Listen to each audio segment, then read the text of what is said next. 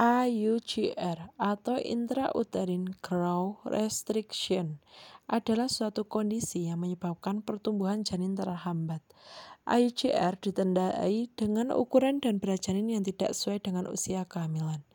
IUGR disebabkan oleh beragam hal. Salah satu penyebab yang paling sering adalah kelainan plasenta, yaitu organ yang menyalurkan darah yang berisi makanan dan oksigen kepada bayi selama dalam kandungan.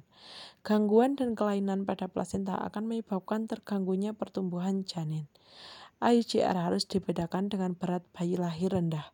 Walaupun IUGR bisa menyebabkan bayi terlahir dengan berat badan yang rendah, namun tidak semua bayi dengan berat lahir rendah mengalami IUGR. Secara umum ada dua jenis IUGR yaitu IUGR simetris. Pertumbuhan janin pada kondisi ini terhambat dengan ukuran setiap bagian tubuh yang proporsional. Hal ini berarti semua bagian tubuh janin yang mengalami IUGR berukuran kecil, termasuk ukuran organ dalam tubuhnya. IUGR asimetris.